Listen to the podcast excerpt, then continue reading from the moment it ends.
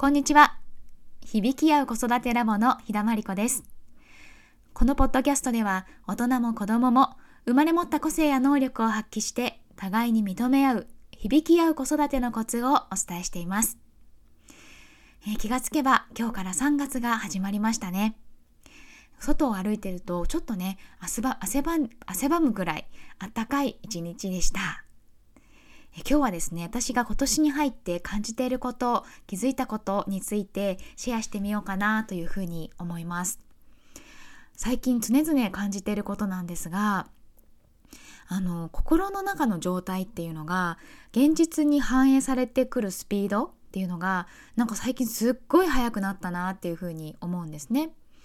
でもともとこうね心が、えー、ね、現実を映し出している現実は心の状態を映し出してるとか、まあ、そういうことはよく言われることではあるかもしれないんですけど本当に心と現実がこうピタッと一致しているようなそんな感覚になることが最近すごく多いです。例えばなんですけど、まあ、こう自然の中でこう豊かに暮らしたいと思って白馬に引っ越すぞって思ったとするじゃないですか。で昔だったら、まあ、それを思い描いていろいろこう情報集めたりとか人に出会ったりとかしてなんだかんだ10年後ぐらいに実現していたぐらいのスピードガンだったと思うんですけど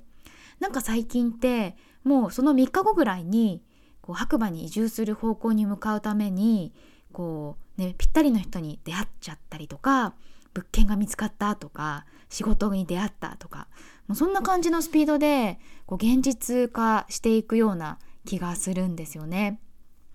でこうやってこう自分の心の中にあるものが現実化しやすいっていうことで一方でですねこうネガティブに触れるともうどんどんどんどんそのネガティブが出てくるネガティブスパイルに, まにはまりやすい感じもしてるんですよね。なんかこう不安とか恐れとかそういうネガティブな感情もなんか出てきやすいしでそれを感じさせるような現象も起きてし起きてきやすいのかなっていうふうに思います。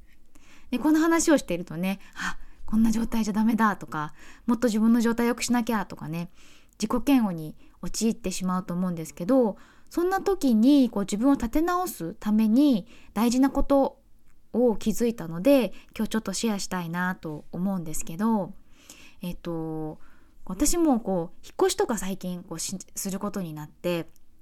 でまあどこに引っ越すかとか連日家族と深夜まであの話し合ったりとかしていて結構寝不足なんですけど、まあ、なかなかねうまくまとまらなかったり意見が食い違ったりでちょっとネガティブに触れがちでした。ねもう全部投げ出したいみたいな気分になったんですね。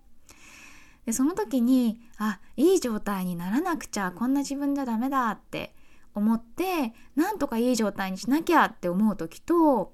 えっといい状態になりたいってこう自分で意識してこうならなくちゃじゃなくていい状態になりたいんだ私はって思ってこう変化させるのとではなんかこう心の負担感みたいなのが全然違うなっていう風に感じたんですね。これってあの心の負担感って言いましたけどこう声に出して言ってみて自分がどんな感覚になるかっていうのをちょっと感じてもらうと分かりやすいんじゃないかなと思うんですね。例えばいい状態に自分はならなくちゃって思った時といい状態になりたいって思った時こういう言葉を発した時ですね思った時でもいいけどその時に自分の感じがどんな感じがするか試し確かめてみてほしいんですね。でやっぱりこういい状態でいなくちゃって言った時ってこう気持ちがまたさらに落ちるような感じがするしでも一方でいい状態になりたいって思った時にちゃんと自分のところに意識がこう向いてこう一本筋が通るような感覚になるんじゃないかなというふうに思います。でこれって何が違うかっていうとこう受け身であるかもしくは主体的であるかの違いとも言えますよね。こうポジティブになるっていうのがこう人から言われてポジティブじゃないとやばいよとかそういうふうに 思って何とかポジティブにならなくちゃっていうのは受け身ですよね。自分はあのこういい状態になりたいからそっちになるんだっていうのは主体的ですよね。本当にね言葉にすると本当のちょっとの違いなんだけど心のこう矢印の向きというか心の状態としてはすごい大きな変化というか違いなんだなというのを私も身をもって感じました。で響きや子育てラボですよね。響きや子育てを、まあ、こうねやっていこうってあの思ってくださってる方、ね、きっと聞いてくださってると思うんですけど響きや子育てをしなくちゃだとやっぱり苦しいですよね。どんどんネガティブスパイラルの方向に向いていく感じがします。で響き合う子育てをしたいだとなんかこう自分でそっちに戻っていこうっていう感じになりますよね。やっぱりこう誰かに言われてとかこれがいいからとかってやらされてるのではなくて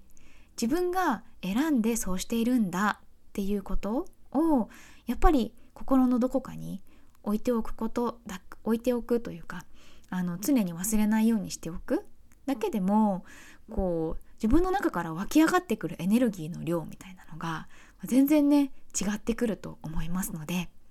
響き合う子育てをしなくちゃじゃなくて響き合う子育てをしたいっていうところでね是非毎日ねあの過ごしていただけたらいいんじゃないかなというふうに思います、えー、ちょっと今日はね心のお話抽象的なお話になったかもしれないんですけど最近のこう変化とそれから気づきについてシェアさせていただきました。ね、自分が自分で決めているという感覚の大切さ私もね忘れないようにしたいと思います。では今日はこの辺で今日も聞いてくださりありがとうございました。響き合う子育てラボではメールマガジンをお届けしています。登録していただくと、ありのままの自分と子供を認める秘訣ということで、11日間のメール講座をプレゼントしていますので、よかったら受け取ってくださいね。結構ね、あの、エネルギーかけて、あの、連続メール講座書きましたので、あの、よかったら本当に読んでみてください。おすすめです。では、また来週水曜日にお会いしましょう。